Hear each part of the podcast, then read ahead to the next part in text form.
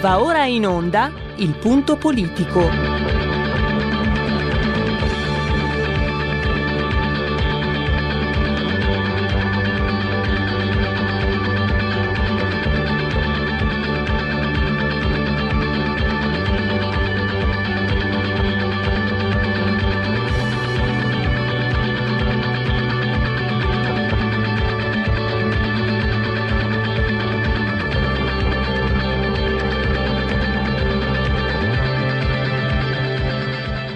Ma se non state attenti, i media vi faranno odiare le persone oppresse e amare quelle che opprimono. Malcolm X. C'è una radio, Radio Padania, che io capita qualche volta di ascoltarla ed è veramente una paura ascoltarla, una, c'è una rabbia, una, un odio che è totale e non si può nemmeno pensare a fare spallucce, pensare che questo odio, siccome è irrazionale, occorre in qualche modo dimenticarlo. Occorre in qualche modo farlo rientrare nel dibattito politico. E poi sguatteri del padrone un cazzo. Sguatteri del padrone un beneamato cazzo. Vi invito però ad ascoltare ogni giorno per 5 minuti Radio Padania Libera. RPL, la vostra voce, la vostra radio in simultanea con noi quando sono scoccate le 14.42 in punto. Partiamo immediatamente con la rubrica Dite la vostra che io penso la mia, il telefono, la tua voce. Facciamo partire la sigla e poi vi do uno spunto. Dite la vostra che io penso la mia, il telefono, la tua voce allo 02 6620 3529.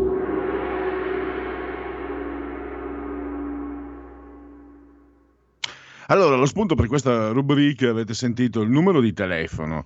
Eh, da oggi c'è un aggiornamento um, editoriale, cioè eh, come anche logico in una rubrica del genere, eh, bisogna usare anche WhatsApp e quindi ne farò uso. Eh, tecnicamente è possibile eh, che io diciamo li riceva su un WhatsApp personale, quindi um, chi usa abitualmente WhatsApp lo può fare, eh, ricordo anche il numero 346 642 7756. Poi eh, Roberto Colombo assiso saldamente sul ruolo di comando di regia tecnica e, e, poi chi per lui, insomma, mi girerà i vostri eh, messaggi che io eh, leggerò in simultanea. Fate i bravi. Allora, qual è lo spunto? Poi ripeto, gli interventi sono liberi. Ci stiamo davvero mettendo tutti a 90 draghi? È un gioco di parole, insomma. Ci stiamo o ci stanno mettendo tutti a 90 draghi? È un po' una, una domanda che forse è una domanda che si sono fatti o si stanno facendo un po' tutti e poi magari cambia soprattutto il tipo di risposta, eh, nel senso che eh, per, per, alcuni potrebbe esserci il rischio, un rischio, dei rischi, per altri invece eh, era la soluzione eh, migliore possibile, per altri ancora addirittura potrebbe essere l'uomo della provvidenza, l'ex banchiere della BCE. Allora, come sempre, mm, se, se ci sono telefonate eh, dalla regia, intervenite, interrompetemi pure ehm, a voce, così diamo spazio a chi ci ascolta. Se vi sentite messi, se, senti, se avete l'impressione che qualcuno vi stia mettendo a, a 90 draghi, intanto come spunto ulteriore eh, vi offro, vi offro questo, scusate, un sondaggio, il sondaggio di Demopolis che riguarda proprio questo governo in, mer- in, merito a un nuovo governo guidato da Mario Draghi, lei è ecco, favorevole, 66%. E qualcuno potrebbe pensare che essere messi a 90 Draghi piace a due terzi degli italiani, però è un, è un aspetto che magari eh, era, era meno conosciuto. Contrario invece 25% sarebbe stato meglio tornare alle urne in primavera. Sarebbe anche bello se magari, a parte che con il Covid è problematico, eh, questo 25%, al quale un po' facciamo virtualmente, elettivamente parte anche noi. Per lui eh, ci abbiamo un ascoltatore. Perfetto. Fosse andato a protestare davanti al Quirinale perché l'avete capito, chi non ci fa votare. La parola chi ce l'ha? Pronto? Sono due le chiamate in attesa. Benissimo. Allora vai con la prima. Benvenuto a chi è dall'altra parte del telefono. Pronto? Pronto, sono io? Sì. Puoi parlare, No, no. Mario, ti ho riconosciuto, se puoi parlare un po' più forte perché ti sento lontano. Eh, eh, mi senti adesso? Meglio, Oh. decisamente. Sì. No, scusa, niente, perché pensavo di essere il secondo.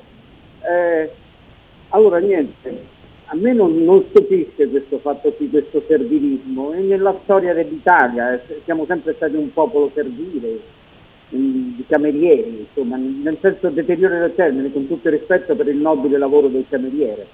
Nei secoli passati o Francia o Spagna purché se magna, però siamo anche il popolo del eh, marziano di Ennio Flaiano, non ti ricordi? I primi giorni tutti quanti entusiasti e cose, c'è un marziano a Roma, no? Ecco, i primi giorni sono sempre di entusiasmo, la novità, i giornali, i vecchini, i servili, gli editori all'Urbano Cairo, come ha detto stamattina Marcello Veneziani, la Sette, il Corriere della Sera, TG1, TG2, TG3. Dopo l'entusiasmo passa e tra 3-4 mesi il signor Draghi sarà un signor nessuno a livello di un Monti che è partito con le stesse percentuali di gradimento e nella storia è sempre stato così, sempre servili, sempre camerieri, sempre proni al potere, tanto è vero che in 2000 anni l'Italia non ha mai fatto una rivoluzione, insomma, cosa che per esempio i francesi, popolo che io detesto, fanno ogni vent'anni. Tutto qua, non mi stupisco stare a 90 gradi, come dici tu. È la, è la normalità di questo popolo, è la normalità della storia di questo paese di merda. Ciao caro. Grazie Mario, diciamo un popolo flessibile, dai, eh, per essere più gentili. Eh, eh, al volo, eh, se avete, io ne ho avuti, se avete amici che hanno fatto il cameriere, barman, eccetera, attenzione a disprezzare, perché per fare bene quel mestiere lì bisogna avere una, un acume, un- uno spirito di osservazione anche psicologico fuori dal comune. Cioè, un buon cameriere è una persona speciale, non pensate che tante volte un buon ingegnere invece non lo è. Pronto? Pronto, buongiorno Pellegrin. Buongiorno. Buongiorno. Allora, siccome hai fatto un porno quesito, diciamo 90 draghi, no? Allora ti aiuto anche per la rubrica dei genetidiaci che oggi è venuto a mancare Larry Flint, direttore di Sì. Hunter, il giornaletto che noi da giovani penso che abbiamo guardato tutti, no? Credo, no?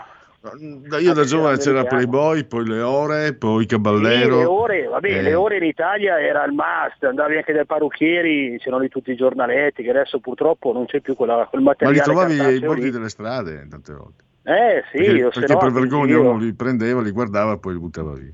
Io li trovavo anche nei boschi qua vicino a casa mia, sono dei Sì. boschi ogni tanto trovavo quelle cose lì. Comunque, Bei tempi, bei tempi. Bei tempi, bei tempi, veramente, il cartaceo, il, il digitale, no? Proprio. Vabbè dai, comunque a parte gli scherzi, niente, io volevo dire che eh, dopo che ho sentito stamattina Borghi Aquilini che ha detto un po' com'è il personaggio Draghi, chi è, no? Mi viene voglia di dire che siamo più che a Draghi a gradi, 90 gradi, perché qua ho paura che arriverà un'inchiappettata allucinante. Però vabbè, para- mh, lasciando perdere quello, io credo che la manovra che ha fatto Salvini e anche Berlusconi, così di dare l'appoggio a questo governo nascente, eh, sia interessante in prospettiva poi delle future elezioni e anche la Giorgia Meloni che si è messa all'opposizione, essendo l'u- l'unico partito, credo che sia l'opposizione, siccome c'è un giro di partiti e di sottocommissioni che vanno sempre a, o di commissioni che vanno sempre alla minoranza, secondo me è una mossa astuta per un futuro, cioè credo che sia una cosa fatta per bene che ne porteranno a casa dei risultati quando si andrà a votare, può essere tra sei mesi, un anno due anni, non so quando sarà, però avrà un certo peso questa manovra qua, non è una stupidata, l'hanno calcolata bene e io credo che sia la cosa migliore che si poteva fare per debolire e scardinare il sistema grillo eh, pidiano che c'è purtroppo al governo. Ti saluto Pellegrino, un abbraccione e mi raccomando vai avanti così che sei un grande. Ciao! Grazie, stavo troppo gentile. Eh, ma no, dai, che vabbè. Eh, tanto non... eh, dice, la mia autostima ne ha bisogno, quindi ne- non rischio di diventare presuntuoso o van- o vanitoso. Stavo pensando che mh, c'è un detto che recita che grosso modo che se ti mettono a 90 gradi eh, non agitarti altrimenti fai il gioco del nemico.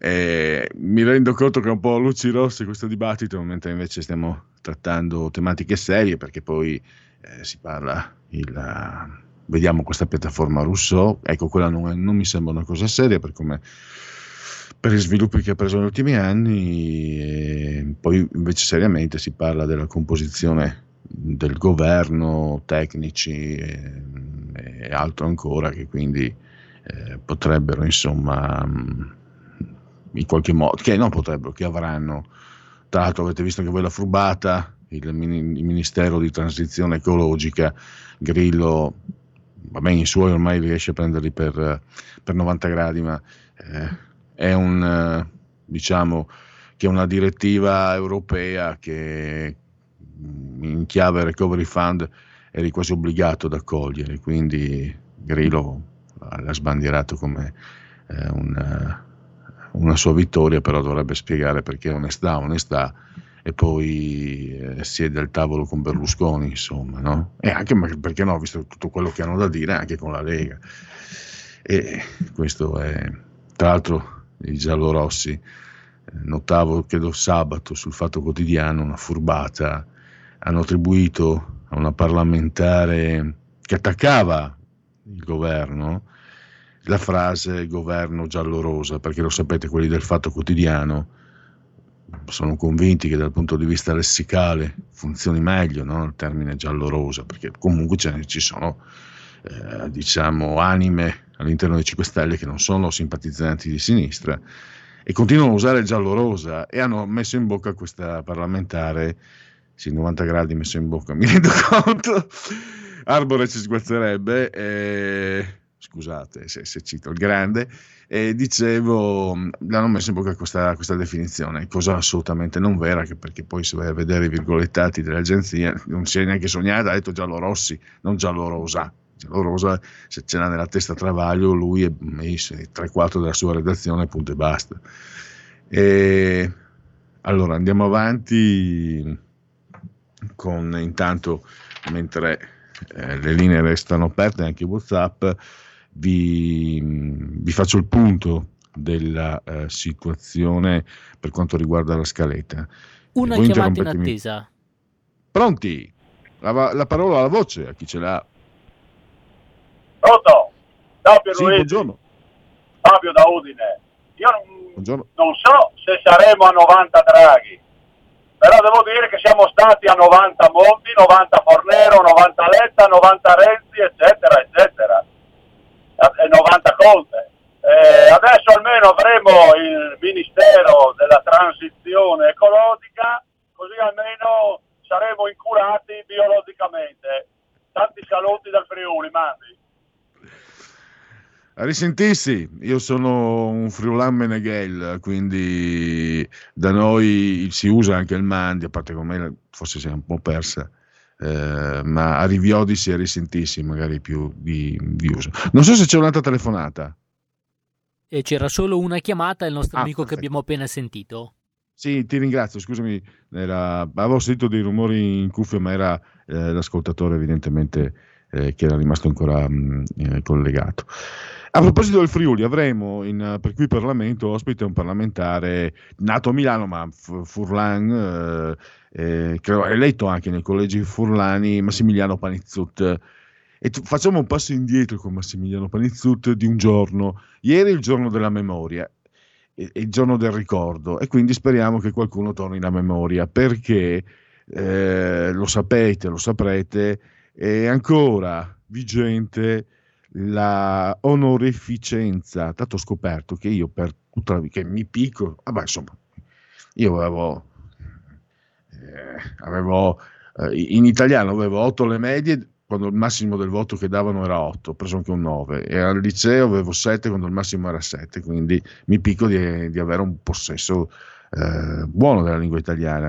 E ho scoperto che io ho sempre detto onoreficenza, invece onorificenza, e quindi non si è mai abbastanza consapevoli della propria ignoranza.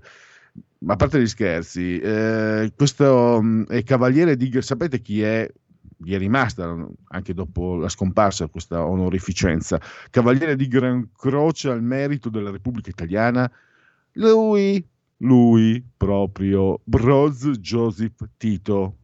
E io nella presentazione della, della scaletta ho messo eh, la prossima, pensiamo anche a, a Pol Pot, perché alla luce di quelle che poi sono state le, le realtà della storia, che sono, che sono diventate eh, documento scientifico con buona pace di certi sedicenti storici, abbiamo la pulizia etnica, abbiamo il, uh, l'esodo Giuliano Dalmata, abbiamo le foibe. E quindi, insomma, per farla breve, la Lega aveva già depositato da tempo una proposta di legge per toglierla questa onorificenza, perché dal punto di vista simbolico non si può sentire.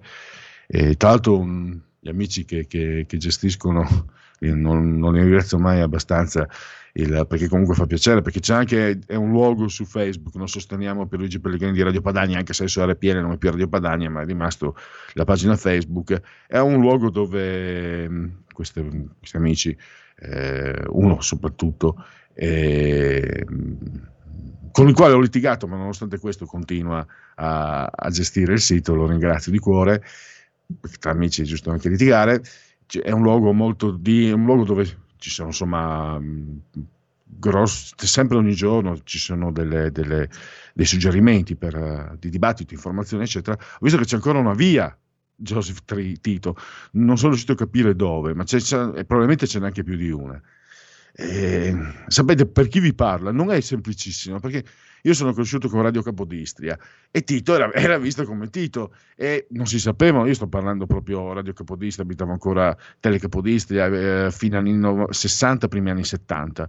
E eh, Tito, tu guardavi spesso Telecapodistria, voi qui in Lombardia magari avevate la Svizzera, noi Telecapodistria, eh, parlavano più del Friuli e di Pordenone Telecapodistria che la RAI, quindi e, e, ti veniva veicolato l'immagine di Tito, cioè io non riesco ad avere un'immagine negativa di Tito per come veniva veicolata, la storia ci dice altre cose. E che questo signore eh, abbia addirittura l'onorificenza è, è, dal punto di vista non, simbolico e non solo importante. A proposito di simboli, Gianni De Magistris, ex sindaco, di, sindaco uscente di Napoli, vuole diventare presidente della regione Calabria e si è trovato dei compagni di strada davvero eh, singolari. Uno è il famoso Mimmo Lucano, che per la sua prosa dovrebbe essere probabilmente candidato al Nobel per la letteratura, visto che è di sinistra, però è di sinistra, era il cocco del, della Procaccia Boldrini, ma la sinistra non, non, ha avuto lo stomaco di candidarlo, lo candida De Magistris, nonostante sia imputato, nonostante eh, abbia accuse pesanti come favoreggiamento dell'immigrazione clandestina, nonostante abbia messo in piedi, messo in scena spese nostre, matrimoni finti, eh, profughi clandestini che lavoravano in pasticceria, tutto organizzato in modo falso e, mm, e truffaldino, un bel personaggetto insomma. E, e tanto anche ci sono mh, te- telefonate dove lui insulta i disabili. Non no, è chiamato in attesa. È... Oh, scusami, la parola chi ce l'ha? Pronto? Buongiorno signor Pellegrini Lisetta. Buongiorno. Allora, signor Pellegrini, un giorno dopo l'altro io penso che i vaccini ci faranno uscire dalla pandemia, almeno si spera così. Ma, signor Pellegrini, le macerie sociali del virus rimarranno per anni, dico io, e rischiamo di seppellire un'umanità della quale si inizia soltanto ora a intuire i contorni. Prima della pandemia a Roma distribuivano 7.500 pasti al mese, ha detto Marco Impagliazzo, presidente della comunità di Sant'Egidio Egidio, ora invece a 19.000 e dovremmo arrivare a 50.000. Succede anche a Milano, mi sembra, sono raddoppiate in un colpo le persone che si rivolgono eh, a Luciano, ha detto Luciano Galvezzi, direttore della Caritas Ambrosiana. Prima venivano soprattutto gli anziani, oggi arrivano una moltitudine di persone che vive di piccoli lavori spariti. La saluto, arrivederci. Allora, io proseguo dopo la lettura della scaletta. Ringrazio la signora Lisetta. Ci sarà sicuramente, forse probabilmente mi ha fatto pensare eh, Lisetta, eh, non ci rendiamo conto. Ogni tanto ci penso, ma non so, è come se rimuovessi con, continuamente. Eh, quello che ci sta succedendo come ci cambierà, eh, ne parleremo. Intanto intervallo. Il futuro appartiene a chi fa squadra. Le radio italiane si uniscono per giocare la partita da protagoniste. Nasce l'app Radio Player Italia. 140 stazioni in una sola rete. Scegli la tua preferita e ascolta il suono perfetto del digitale. Gratis, senza registrazione. Senza interruzioni. Compatibile con tutti i device. Le notizie, la compagnia. La musica scelta da chi la ama, la conosce e la vive. Scarica Radio Player Italia. Il futuro batte con la radio nel cuore. Anche RPL è disponibile su Radio Player Italia.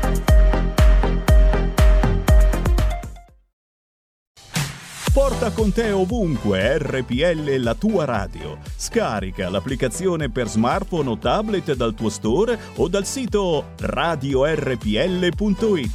Cosa aspetti?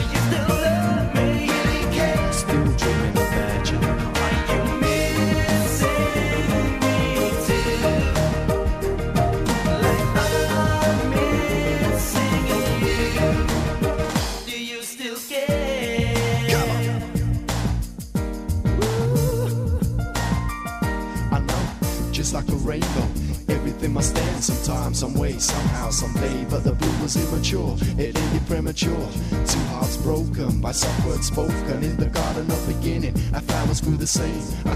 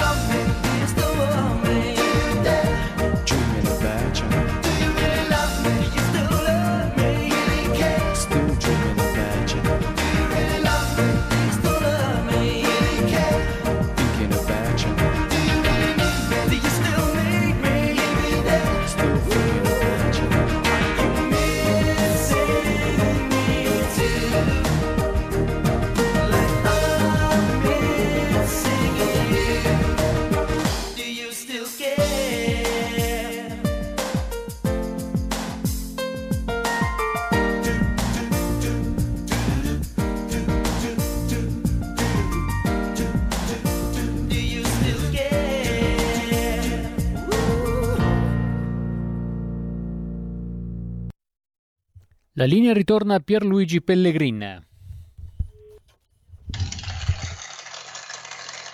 Applausi per la proposta musicale che arriva direttamente dalla nostra regia. Convenevoli formulaici ci dicono che sono scoccate le 15.05. Siete in simultanea con eh, RPL, la vostra voce, la vostra radio. Chi si abbona a RPL campa oltre cent'anni. Meditate, gente, meditate insieme Appunto, io da remoto, fisicamente invece Roberto Colombo, assiso saldamente sulla tolla di comando, in regia tecnica, 166 metri ci separano dal livello del mare, entrambi 22 gradi centigradi interni sopra lo zero, 12,8 esterni, 61% l'umidità, 1011,4 millibar la uh, pressione.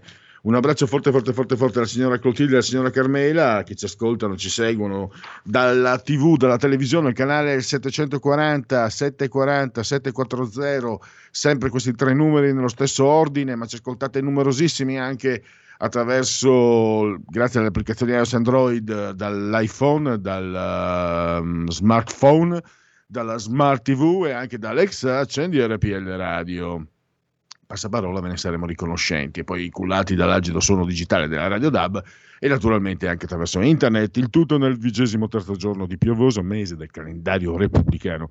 323 sono i giorni che, secondo i gregoriani, ci mancano, mancano alla fine. Brrr, per tutti è un giovedì Zoibe, 11 di febbraio, è un giovedì come me, è un giovedì grasso, un giovedì ciccione, perché eh, qui, non qui in Lombardia, rito ambrosiano, il carnevale inizia eh, credo domenica o sabato domenica, eh, per noi invece di, che non siamo di rito ambro, ambrosiano, il, carne, il, carnevale inizia oggi e termina martedì, mercoledì le ceneri. Allora, eh, la rubrica eh, dite la vostra che io penso la mia resta aperta fino alle 15.15 quindi Roberto può interrompermi non appena ci sia qualcuno al telefono eh, tra poco vi faccio sentire anche i whatsapp eh, volevo chiudere la presentazione della... Allora, vi ho detto, Panizzutto parleremo dell'onorificenza a Tito addirittura, eh, i compagni di viaggio di De Magistris, vi ho appena detto, di Mimmo Lucano, poi c'è Cibo, Cibo è un writer ed è veronese, la città scaligera che per tutti è eh, fucina di fascio leghisti, in questo caso invece ha partorito tal Spinazzè, che è un writer antifa, che ha lavorato a Napoli per De Magistris. E eh, Napoli è la città di, eh, lo, vi ricorderete il fatto di cronaca molto, molto triste di Tiziana Cantone, vittima di, di, un atto di revenge porn, si è suicidata e lui l'ha insultata sul web, questo bravo ragazzo. E, ed è anche un antisemita perché ha, si è abbandonato a, sempre sul web a scritte come Stato ebraico Sig Heil, Israele culo polveroso del mondo, eccetera, eccetera. Insomma, chi si somiglia si piglia, le disgrazie non vanno mai da sole, non camminano mai da sole e noi non possiamo che fare gli auguri alla Calabria, ai calabresi tutti. E poi ritorneremo dove ieri ci eravamo interrotti, cioè con Giorgio Gandola di Panorama su Mario Draghi, quindi eh, la vitamina D come Draghi, eh, che è il titolo, anche la, la, prima pagina, la copertina del settimanale diretto a Maurizio Belpietro, eh, Panorama. Allora, volevo farvi sentire, allora, li leggo e poi c'è anche un messaggio vocale che con l'ausilio di questo portentoso microfono sicuramente riuscirò a farvi sentire. Allora, speriamo vinca il no, così che, visti i precedenti, senza 5 Stelle il governo sarà dei migliori. Ciao da Alberto, Draghi è un fortunato perché dopo il peggio, qualsiasi cosa faccia, riesce a vincere facile. E poi c'è un messaggio vocale, vediamo di, di ascoltarlo insieme. Ciao Pierluigi, sono Pietro Bergamo. Eh, 90 gradi, l'hai copiata da Lago Spia, vai a dire la verità. Comunque è buona come battuta. E la mossa che ha fatto la Lega, Salvini, è una mossa micidiale. Secondo me ha fatto non bene, benissimo e gli hanno messo in quel posto al PD e il Movimento 5 Stelle che non se lo aspettavano. E vedremo delle belle a tutti quelli che dicono non ho sbagliato, io non voterò più Lega. Aspettate, aspettate, aspettiamo le elezioni, dai, se no andiamo avanti. Allora, grazie a Bergamo. No, no, no, no, no, Pietro, non, non, eh, non mi hai colto in fallo a copiare perché eh, potete vedere nella scaletta che ho postato alle 14.20 circa sul profilo Facebook della radio, ho proprio ho scritto eh, ci stiamo davvero mettendo tutti come ha detto qualcuno a 90 gradi, quindi era chiaro che è una citazione. L'ho vista anch'io su, su Dago Spia, ma prima ancora l'ho trovata sul web e non ho capito chi l'abbia detta per primo. E sono quelle, quelle frasi che corrono sul web e che poi diventano, diciamo, appannaggio di tutti. Però sono stato onesto. Mi sembrava anche di averlo detto in sede di presentazione, come ha detto qualcuno. Per, Certo, se l'avessi inventata io me, mi, sarebbe, mi avrebbe fatto piacere, mi piacciono i calemburi, i giri di parole, li adoro fino a quando ero ragazzo, ma eh, per onestà non posso attribuirmene il patrocinio. Eh, no, no, ci tengo, eh, queste cose ci, sono, noi friulani siamo stupidi e delicati su questo. E ormai siamo, l'impasto è quello lì. Allora, eh, grazie comunque per, per, i vostri interventi.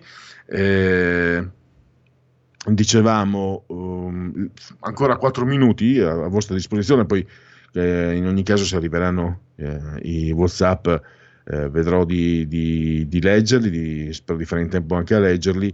Ecco, volevo finire, scusate oggi mi sono un po' come dire, eh, ho accavallato un po' le cose, dimenticando il saggio insegnamento del magazziniere, del vecchio magazziniere Autoricambi, quando eh, suonavano dalla, i, i, meccanici della, della, della, eh, della, concessionaria ti suonavano da dietro bestemmiando eccetera. Sul banco avevi tre carrozzieri che è come avere tre Doberman armati e suonava il telefono, ti chiamavano dalla contabilità e poi ti chiedevano anche il, uh, il registro dell'olio, e esisteva anche quello, forse ve l'ho già detto, ecco.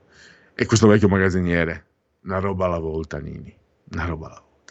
Allora, no, oggi non l'ho rispettato. Volevo chiudere quel sondaggio invece di eh, Demopolis su Draghi. Allora, ripeto, 66% sono favorevoli al governo Draghi, il 25% preferiva il voto, il 9% non sa. E poi eh, lei prevede che Draghi riuscirà a formare il nuovo governo e ottenere la fiducia delle Camere? Lo pensa sì l'81%. Eh, no lo pensa il 9%, il 10% non sa. Eh, sarebbe preferibile una squadra, anche questo può essere un quesito che si inserisce in qualche, in qualche modo, siamo tutti messi a 90 gradi, Draghi, eh, preferirebbe una squadra di ministri composta da allora, una squadra mista, politici e tecnici, lo ritiene utile il 70%, solo tecnici 19%, non sa 11%. È curioso che in questo sondaggio non appaia la voce solo politici perché eh, credo che il lavoro dei 5 Stelle sia stato da questo punto di vista. Lo sapete, non dovrei dirlo, sono, non, eh, ho, la, ho, il microfono dalla parte del manico, quindi le mie opinioni in effetti dovrei tenermele eh, per me, però mm, mi scappano, poi penso sia anche giusto eh, magari condividere. penso che sia anche di vista, in questo caso sono anche convinto di fare una cosa giusta perché quello che eh, personalmente, per quello che è la mia esperienza, ho visto commettere dai 5 Stelle è stato un'operazione devastante. Si può parlare, dire tutto il male possibile di Fornero, Monti, eccetera, di, di mm, il Mortadella, di Romano Prodi, della DC, anche dei comunisti, tutto quel che volete, ma proprio dal punto di vista divise, ma lì si tratta sempre di condivisione o meno di scelte e poi anche naturalmente di scelte che sono state disoneste. Ma quello che si è visto, a parte che sto dicendo l'ovvio, insomma, mi sembra di dire l'ovvio, quello che si è visto da parte di ministri parlamentari 5 Stelle è davvero atroce. Poi questa ultima presa per il culo su Rousseau, insomma, abbiamo visto tutti. Allora, mi fermo perché adesso parte qui il Parlamento e dovremmo avere a tra pochi istanti Massimiliano Panizzut, pensate, Tito Gran Cavaliere al merito della Repubblica Italiana, fantastico. Qui Parlamento. Allora, credo sia già in collegamento, mm, eh, nel caso mi senta lo, eh, lo saluto e lo ringrazio per la sua disponibilità. Sto parlando di Massimiliano Panizzut, eh, parlamentare leghista. Benvenuto Massimiliano. Eccomi, eccomi qua, buongiorno a tutti i radioascoltatori e grazie. Allora, io, io ho qualche anno più di te, eh, Massimiliano, mi ricordo che da ragazzo guardavo in Friuli eh, Telecapodistre, che parlava più telecapodistre del Friuli di quanto non facesse la RAI, ma molto, molto di più. Sto parlando fine anni 60, primi anni 70, tu non eri neanche nato. E mi è arrivato per anni da, da ragazzino. No, io sono del 68, per cui Ah. Mi è arrivato un, un messaggio, mi arrivava un messaggio, un'immagine di Tito di un certo tipo, puoi immaginare quale, no? e poi la storia purtroppo ci ha rivelato le mostruosità commesse da questo signore, dal maresciallo Tito. E però nel 2021 qualcuno non, non lo sa ancora perché scopriamo che eh, cavaliere di Gran Croce al merito della Repubblica Italiana. La Lega lo sa da, da tempo, c'è una proposta di legge depositata per togliere questa onorificenza, ma qualcuno non se ne dà per inteso. Allora, come stanno complessivamente le cose, Massimiliano? In, effetti, adesso non so quanto tempo abbiamo, però brevemente eh, io, come dici tu, da abbiamo scuola... uh, 14 minuti, scusa, Massimiliano, Vabbè, possiamo puoi prenderti il tempo che, no, che, ti, che ti, serve, perché abbiamo alle 15.29 stacchiamo. Al dunque, eh, nel senso come dici tu, eh, io questa storia l'ho appresa dalle vicende familiari, perché io sono figlio e nipote di esuli istriani, perché sicuramente dalla televisione e tristemente dal libro di storia ai miei tempi non c'era nulla. Per cui eh, era ora e ben venga che dopo 70 anni anche lo Stato italiano ha riconosciuto questi crimini che sono stati commessi nelle nostre terre, perché non dimentichiamo che prima quella era Italia, no? chiaramente. Per cui stato, sono stati riconosciuti i crimini del maresciallo Tito e come eh, ricordava qualche anno fa il suo braccio destro, eh, la loro intenzione era proprio a tutti i costi eh, mandare via gli italiani da quelle terre. Quindi a tutti i costi eh, abbiamo, si è capito di cosa hanno combinato, no? per cui eh, mio nonno stesso è stato prelevato di notte, messo in prigione e eh, dopo vari, cioè l'hanno portato in varie prigioni de, de, de, dell'Istria e dopo è stato accusato di insegnare l'italiano. Lui però era maestro elementare, quindi non si capisce cosa avesse dovuto fare nella vita se non quello.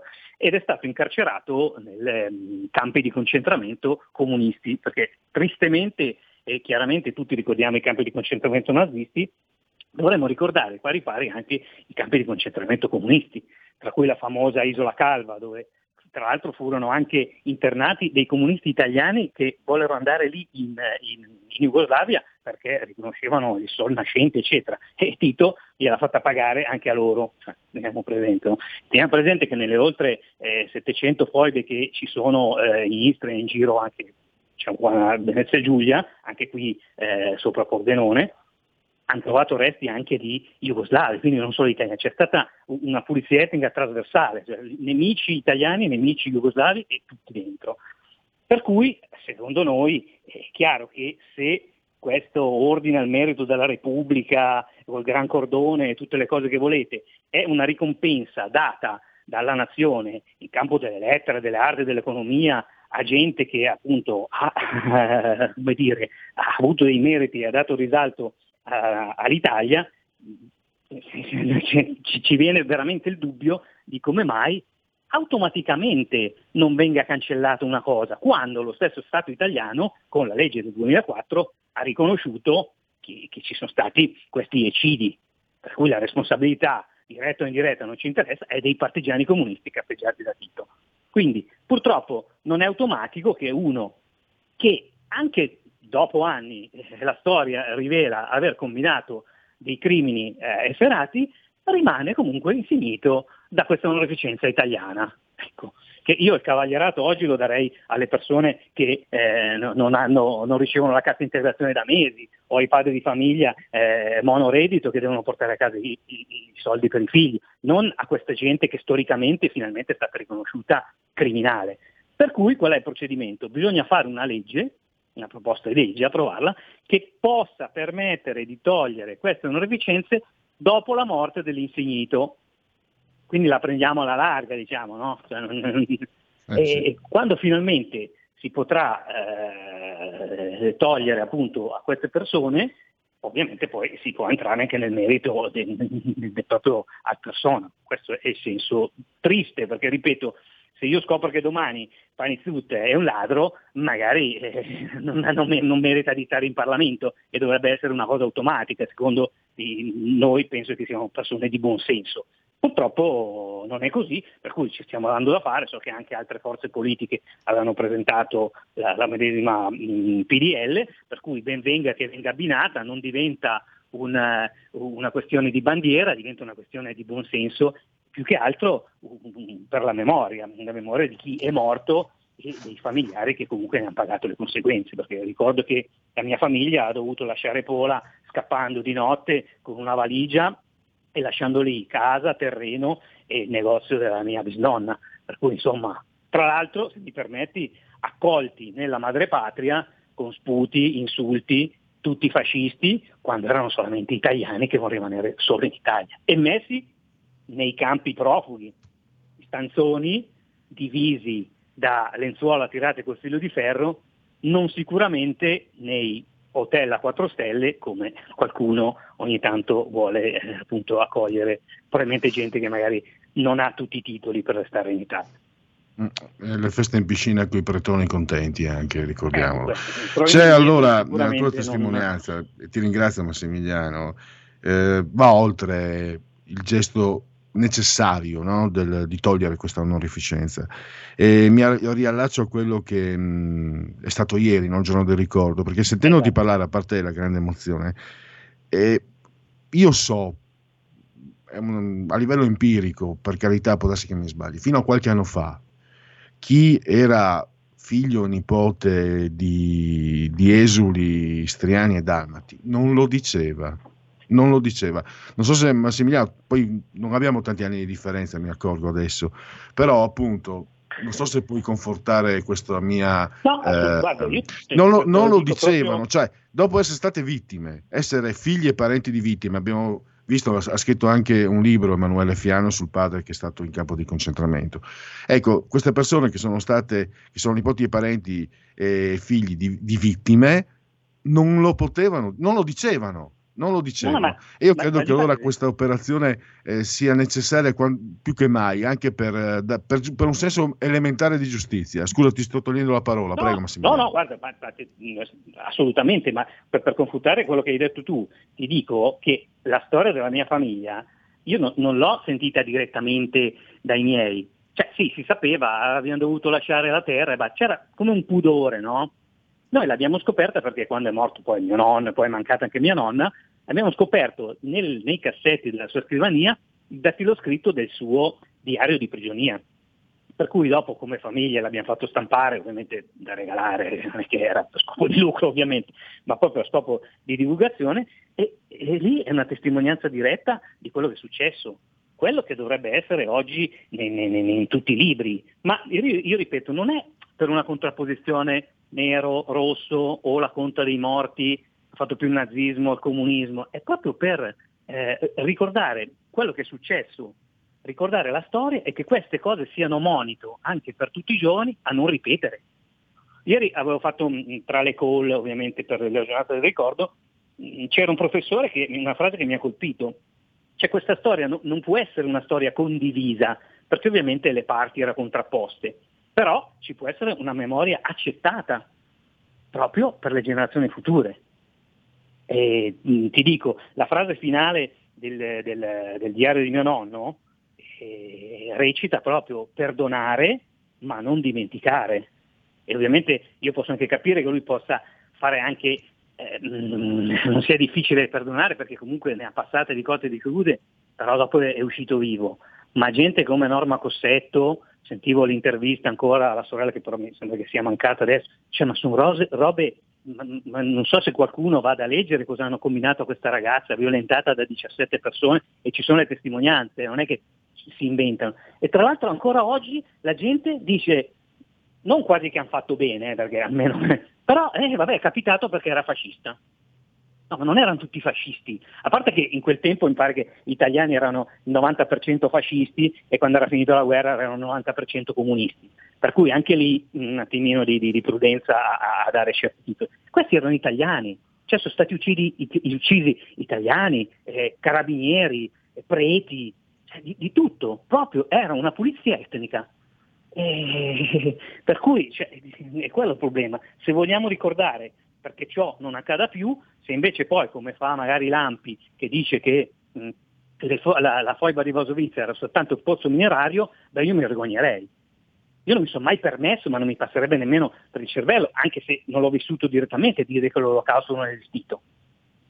Eh, per cui che, il secondo passaggio dovrebbe essere anche che chi fa negazionismo nei confronti dell'olocausto e delle vicende appunto eh, ebraiche viene punito a norma di legge. Anche questo dovrebbe essere per chi nega tutti questi, questi eccidi da parte eh, delle dittature affinché, ripeto per l'ennesima volta, queste cose non si ripetano e quindi sia insegnamento ai nostri figli. Perché è chiaro che io, eh, mia mamma mio nonno l'ho vissuta direttamente, io eh, per sentito dire, mio figlio se qualcuno non glielo insegna, eh, e dopo a mio nipote cioè, si, si, si, tende poi a dimenticare se non viene eh, tenuta accesa la fiamma del ricordo.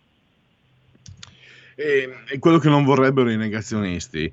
Tra l'altro, non voglio adesso ehm, hai dato un, un, tenore molto alto a questa, a questa intervista e te ne ringrazio Massimiliano. Non vorrei scendere magari nella polemica, però mi risulta, sai, dal web, qualcuno si è lamentato perché dice sì, sui giornali se ne è parlato, è dato anche il presidente Mattarella, ma forse le tv pubbliche e private, i telegiornali, eccetera, dovevano dare un po' di più spazio a questo, a questo giorno.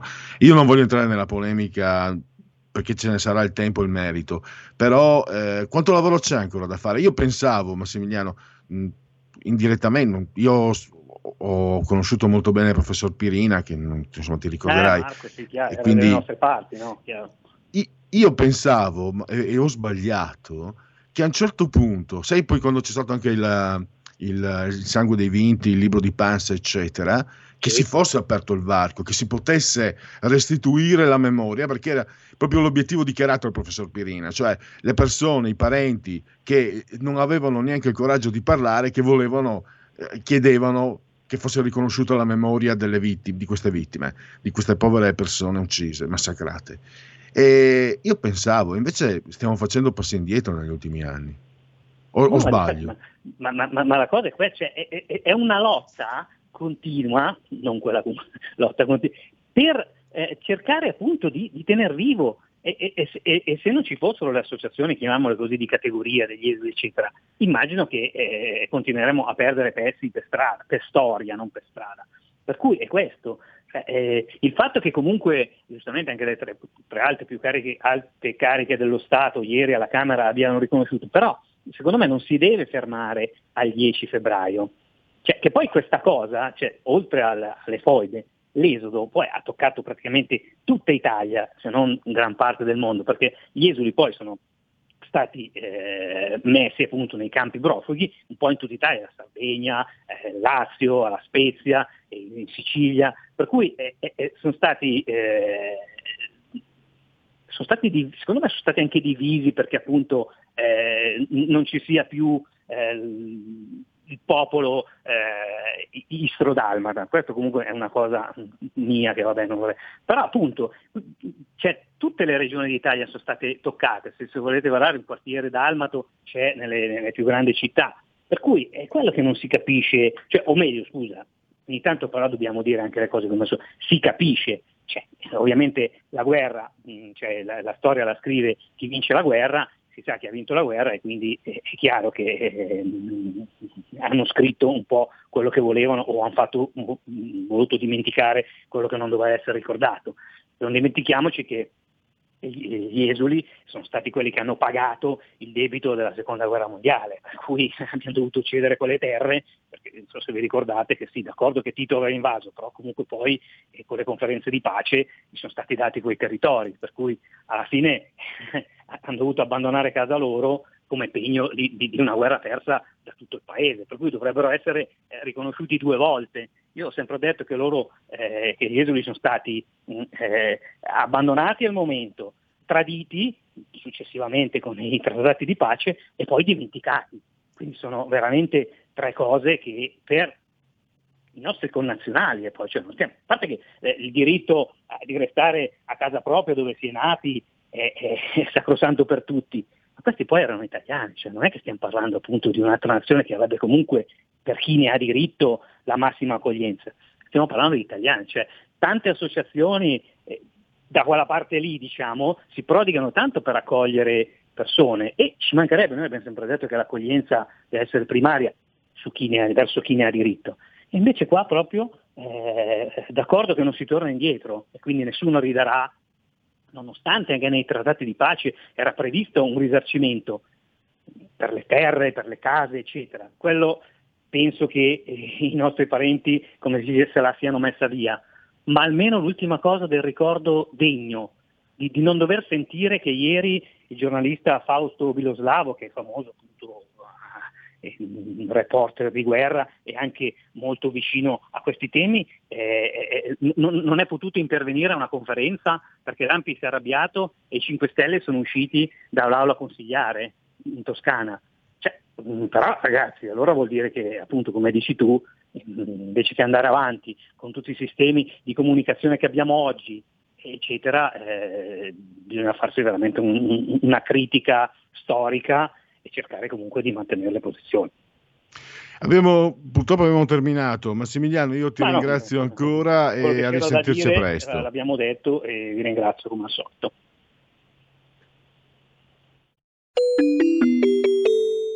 Qui Parlamento. Stai ascoltando RPL. La tua voce libera, senza filtri né censura. La tua radio. Auto nuova fiammante col suono nuovo. È il DAB Plus che si sente a tuono. La provi e senti subito com'è che va. DAB Plus la tua radio migliorerà. Digital Radio, il suono perfetto. DAB Plus. Anche RPL, la tua radio, è in Digital Radio Porta con te ovunque RPL la tua radio. Scarica l'applicazione per smartphone o tablet dal tuo store o dal sito radiorpl.it. Cosa aspetti?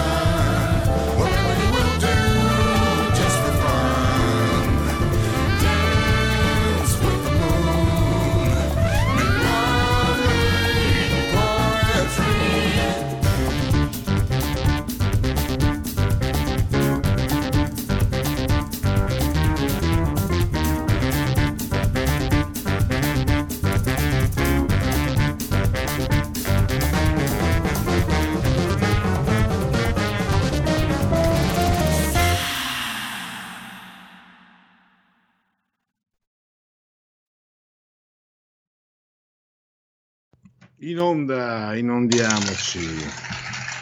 Inondiamoci, grazie anche alla proposta musicale arrivata direttamente dalla nostra regia tecnica. Dunque, eh, fatemi leggere, mi è arrivato ancora WhatsApp, eh, dunque, insomma c'è un cambio editoriale, avrete capito, è stato deciso che, ehm, visto che si è inaugurata la settimana scorsa la rubrica Dite la vostra che io penso la mia, eh, come anche è logico, io ero recalcitrante ma eh, avevo torto, insomma bisogna usare WhatsApp. Allora, perché non chiamiamo le cose con il loro nome? Quello che ha fatto Tito è pulizia etnica, Rachele. Infatti abbiamo parlato proprio di, anche ieri, con Francesco Borgonovo, ma anche adesso con Massimiliano Panizzutta. Se andate a leggere anche la presentazione della- di questa scaletta sul profilo Facebook della radio, proprio si parla proprio, parlo, ho messo proprio eh, pulizia etnica come, come crimine eh, di cui si è macchiato eh, il cavaliere, il eh, cavaliere al merito, pensate un po', eh, cavaliere di Gran Croce al merito della Repubblica Italiana, Joseph Tito. Insomma, il prossimo potrebbe essere, perché no, Pol Pot, non è che stiamo tanto eh, lontani. Eh, intanto tra un minuto partiremo, avremo il collegamento invece con eh, Giorgio Gandola per eh, eh, parlare della vitamina D, quindi torniamo sulla, più sulla stretta cronaca politica.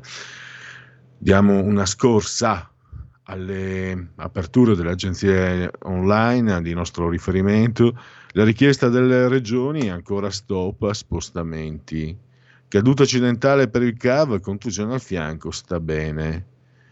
In corso il voto su Rousseau con il no anche astensione. Eh, prima telefonata a Biden Xi, scintille su Hong Kong e Taiwan. AstraZeneca oltre 200 milioni di dosi al mese entro aprile. Campania ha previsto aumento di contagi, alert territoriali. Eh, bimbo morto nel Grossetano, avrebbe ingerito metadone. Coppia scomparsa, il figlio Beno Neumayer resta in carcere. Spagna, bufera su TV pubblica per un sottopancia sui reali. Vai andiamo oltre. Spostamenti tra regioni, all'apertura del Corriere.it dopo il 15 febbraio i governatori ancora stop anche se gialli, la Toscana da domenica torna arancione. A Bollate focolaio di variante inglese a scuola, 59 positivi, chiusi un asilo, una primaria. De Luca, governatore, presidente della regione Campania, servono misure straordinarie per il weekend. L'Unione Europea verso la firma con Novovax. Merkel fa autocritica, errori nel contenimento del contagio, le varianti possono avere effetti catastrofici. Le ASL di La Spezia, l'ASL di La Spezia inserisce gli omosessuali tra soggetti con comportamento a rischio, follia aberrante si indaghi. I nuovi video dell'assalto a Capitol Hill, eh, Capitol Hill, fuga di Pence mentre Trump infuria su Twitter. Eh, voto su Rousseau, quesito tendenzioso, Casaleggio è stato Crimi a deciderlo. Come l'ha chiamato il Corriere della Sera, l'orsacchiotto, qualche... Prima era intoccabile, poi vabbè. Sig eh, Transit, Gloria Mundi. E intanto però chi è in pieno momento di gloria, chi è nel suo momento magico, ma anche da anni potremmo dire, e lui la vitamina D, la vitamina Draghi, cui Panorama questa settimana, lo trovate in edicola fino a mercoledì prossimo anche online, ha dedicato la prima pagina, una bellissima prima pagina, complimenti alla redazione sul serio, io sono un appassionatissimo di disegno e quindi questa copertina è particolarmente efficace, molto di più di quanto non possa essere una foto, se posso dire la mia. Dragon Force e il servizio, l'articolo su, su Mario Draghi è stato scritto da Giorgio Gandola che probabilmente abbiamo già al telefono. Eh, se mi senti benvenuto e grazie per essere qui con noi. Purtroppo Pierluigi avevo scritto in chat che al momento non risponde, stiamo provando ad insistere telefonicamente. Ah, niente da fare, allora qualche, qualche problema, speriamo che non si replichi eh, quello che è accaduto ieri, mh, perché dovevamo avere anche ieri eh, Gandola e non c'è stato verso. Io intanto allora ah, vi offro, allora teniamo le linee aperte, interrompimi pure. Eh, Colombo, se qualcuno interviene al telefono, leggerò anche i vostri WhatsApp. Intanto diamo un'occhiata. Allora, Dragon Force, celebrato come supereroe della Repubblica, o sull'altro fronte bollato come agente in missione per l'elite. Tra la pandemia che non concede tregua e la crisi che brucia posti di lavoro, Mario Draghi ha la prova più difficile, dare un governo all'Italia. E poi abbiamo... Questo invece la- sono le pagine interne, quelle firmate da Gandola, la vitamina D per la Repubblica e la foto appunto del 73enne ex presidente della BCE. Allora, mentre aspettiamo il collegamento, eh, io purtroppo, tra l'altro, non riesco a tenere, eh, ho due occhi, quindi eh, se mi arriva qualcosa in chat eh, mi può sfuggire, quindi mh, perché sto tenendo d'occhio lo schermo, la- il WhatsApp, il cellulare e l'altro monitor, l'altro, il portatile. Quindi è vero, una roba alla volta, è vero, una roba alla volta. Si può arrivare dappertutto, no? D'altronde eh, Confucio diceva che anche il più lungo cammino cammina con il primo singolo passo. E che avete capito che il magazziniere era mezzo trevigiano, sacilese trevigiano, quindi mezzo veneto, la saggezza veneta, eh, eh, sì, contatti con la Cina, Marco Polo, è tutto, tutto si tocca, tutto si intreccia, no? Nini, un passo, una roba alla volta, è il cammino confuciano, il lungo cammino che inizia con il primo singolo piccolo passo. Quindi da, da Stevena di Caneva a Pechino eh, il ponte è breve, il passo è breve, il gioco con le parole.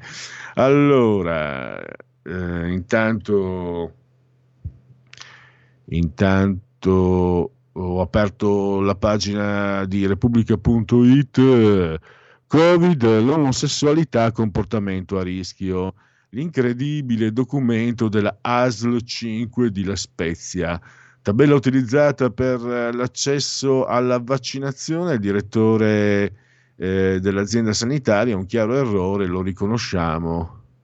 Il consigliere regionale Sansa ne fa un caso politico. Sansa era quello del fatto quotidiano, era il secolo XIX, poi è passato una truppa di, di, di Travaglio e poi ha perso le regionali. Arriva Burian, vento e gelo su tutta Italia, temperatura insensibile, diminuzione da nord a sud. Burian era lo stesso fenomeno del gennaio 1985, ma poi, una- questo lo so se l'ho letto, eh, per una combinazione di agenti atmosferici, quella, all'epoca ehm, si caratterizzò con eh, inimmaginabili, mai viste forse prima, eh, copiose cadute di neve, nevicate. Mm, Pare che stavol- questa volta non, non sia il caso, scenderanno molto le temperature previste soprattutto il picco per domenica, lo sapete ormai tutti, e quindi però non, eh, neve pare di no. Bonaccini, ora si fa il governo, non è l'ora della conta del PD. Io candidato non ho correnti. Indagato l'ex marito, perquisizioni della casa e nell'officina, l'ultimo grido di Ilenia al suo assassino, chi sei, cosa vuoi? Philip Morris lancia in Italia la nuova sigaretta elettronica Viv. Ostia, qui sto facendo pubblicità. Ah, ma non è una pubblicità. E allora, come questa? Io sono un fumatore, scusate. La, la Viv, sigaretta elettronica, scusate, ma mi faccio gli affari miei. No, ci sono anche... No, sempre meno mi sembra, mh, fu- fumatori. Eh, quindi, cioè, colleghi di, di- di- di tabagismo. Allora... eh. Ah, è una normale, sì, è come... Pensavo fosse un'evoluzione della ICOS o ICOS, non so la pronuncia. Niente, vai, scusate, una breve divagazione. Allora, in- intanto, intanto provo anch'io dalla mia postazione a contattare Gandola. Eh, allora, facciamo così: eh, 30 secondi, mettiamo un jingle. ehm, Colombo, io provo perché altrimenti non posso parlare e scrivere dalla- spostandomi. Eh, mettiamo un jingle, intanto provo anche a contattare dalla mia postazione Gandola. Lingue e dialetti cambia giorno e cambia orario. Giovanni Polli vi aspetta tutti i venerdì dalle ore 19.30. Solo su RPL, la tua radio. Ascoltate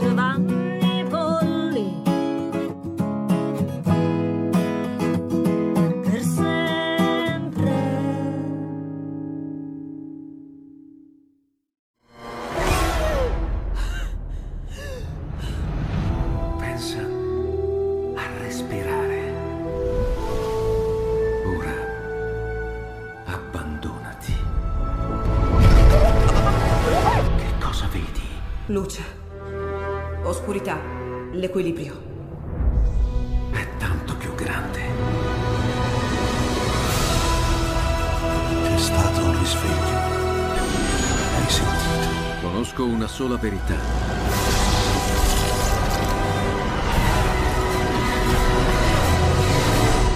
Movie Time ti fa entrare nel vivo del cinema, ti fa sentire come se fossi tu il protagonista del grande schermo.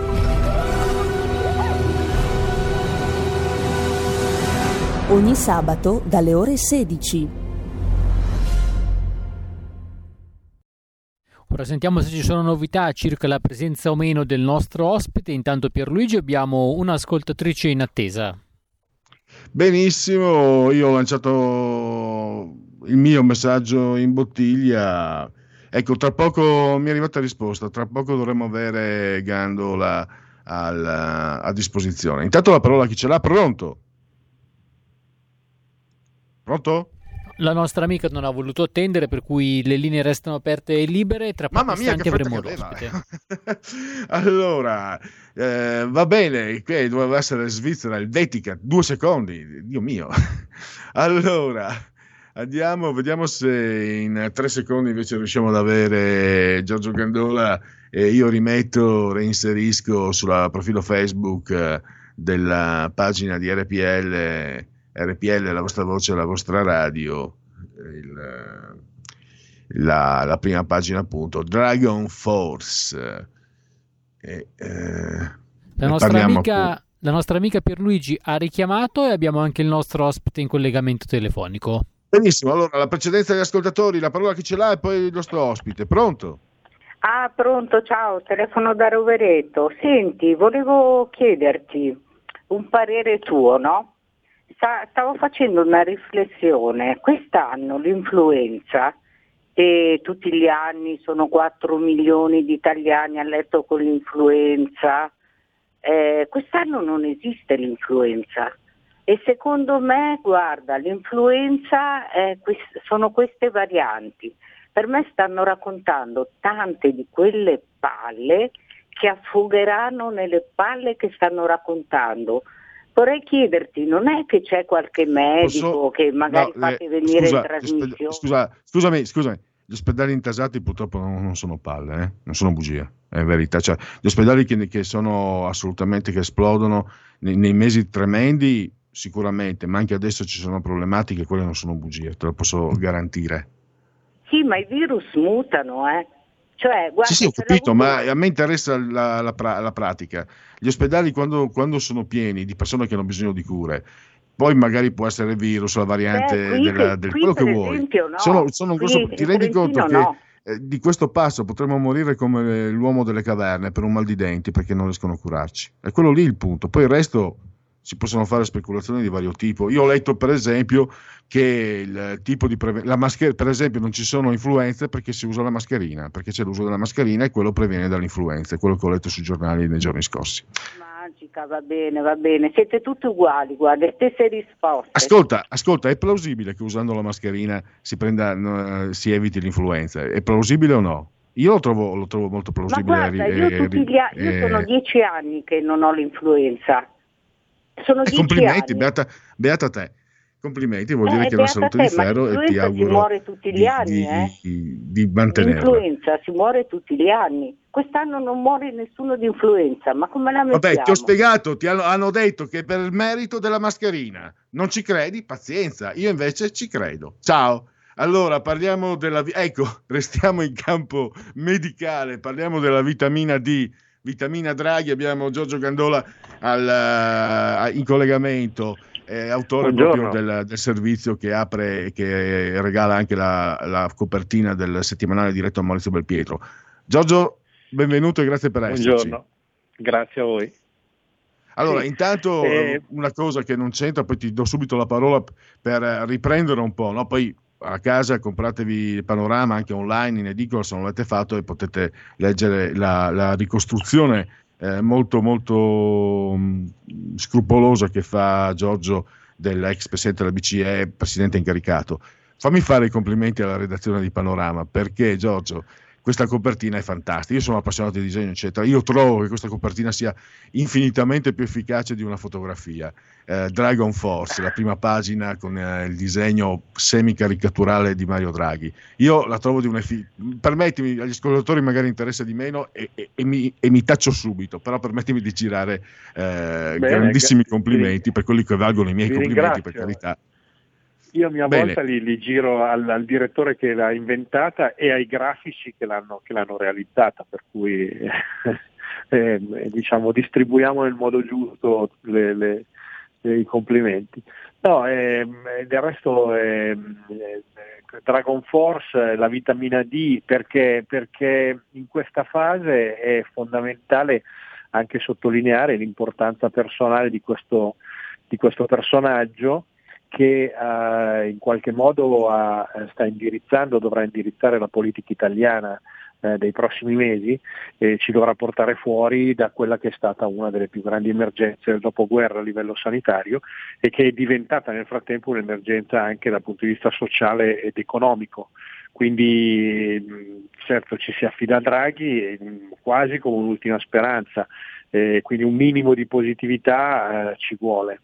Ehm, il servizio era più che altro improntato sul, più che sul passato perché diciamo, la biografia di Draghi l'abbiamo sentita, eh, su- l'abbiamo letta su tutti i giornali, sentita in tutte le, tele- le televisioni, ma vedere cosa potrà fare Draghi nel futuro, soprattutto il suo- quello che sarà il suo percorso perché quando un economista di quel livello eh, arriva a Palazzo Chigi, è già successo due volte, è successo con, eh, con Einaudi e con, e con- e con Ciampi, poi eh, utilizza Palazzo Chigi eh, come una sorta di taxi per arrivare sul colle più alto, perché tutte e due sono poi diventati Presidenti della Repubblica. Quindi questo, primo, questo di, di Draghi può essere un primo passo per eh, stabilirsi in- definitivamente sul, diciamo, nel- nel- nel- nella classifica del potere italiano come numero uno per i prossimi anni. Quindi andava, andava in qualche modo raccontata questa cosa. Eh, ehm, questo è un po' quello che, che si dice. Secondo te andranno così le cose? Prego? Non ho capito, scusami.